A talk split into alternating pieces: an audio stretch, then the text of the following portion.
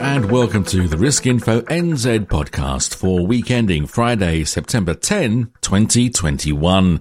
Now, it's been four months since the release of Cigna's specific injury cover, and the firm says sales figures are strong with a quarter of policies with customers aged in their 20s and nearly half aged in their 30s.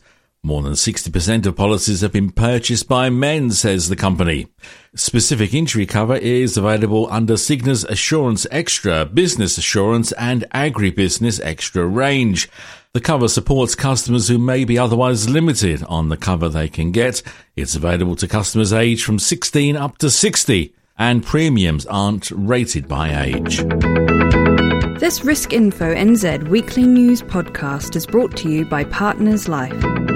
Contact us on 0800 145 433 to find out how we can support you to achieve your licensing requirements.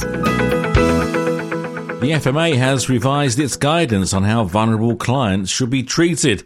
The regulator says its advice includes additional information for the sector and provides further emphasis on the importance of how companies should treat customers facing vulnerable circumstances. The FMA says there's no one size fits all approach to developing processes related to customer vulnerability. On to this week's Risk Info poll now, and while MBIE mulls over the responses to its public consultation exercise of the country's four dispute resolution schemes, the obvious question is, are four schemes too many for such a small country as New Zealand? Is it time then to streamline dispute resolution schemes into one with a single set of rules and compensation limits? You can make your choice and cast your vote at riskinfonz.co.nz. On to appointments now, and AIANZ has appointed Mark Hale as its new Chief Technology Officer. Hale joins the firm from the Standard Chartered Bank in Singapore, where he was Global Head of Technology Operations. Asteron Life is extending the Best Doctors service to insurance advisors free of charge. Best Doctors provides access to specialists and mental health clinicians via telehealth. To qualify for the service, advisors just need an in-force business with Asteron Life.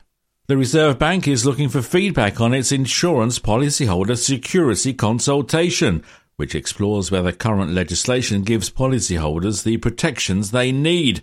The consultation is part of the bank's wider review of the Insurance Prudential Supervision Act 2010 and looks at the breadth of information insurers publish so customers can assess the stability of insurers before buying a policy. Government lockdowns have cast a cloud over the Financial Services Council's Regeneration Conference, with organisers saying it will not go ahead as planned on September 22 and 23. However, no alternative dates for the Auckland event have yet been announced. The FSC's CEO Richard Klipin says his team is looking at alternative options.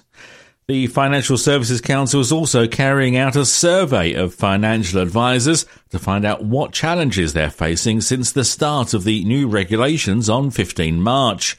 The survey will be used for the basis of its Get in Shape webinars. And finally, turning now to Australia, where Zurich and OnePath Life are offering up to $50,000 to eligible policyholders who have been injured by a COVID 19 vaccine.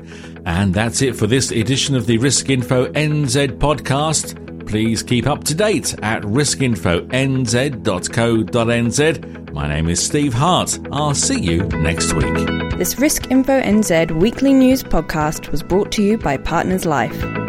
Contact us on 0800 145 433 to find out how we can support you to achieve your licensing requirements.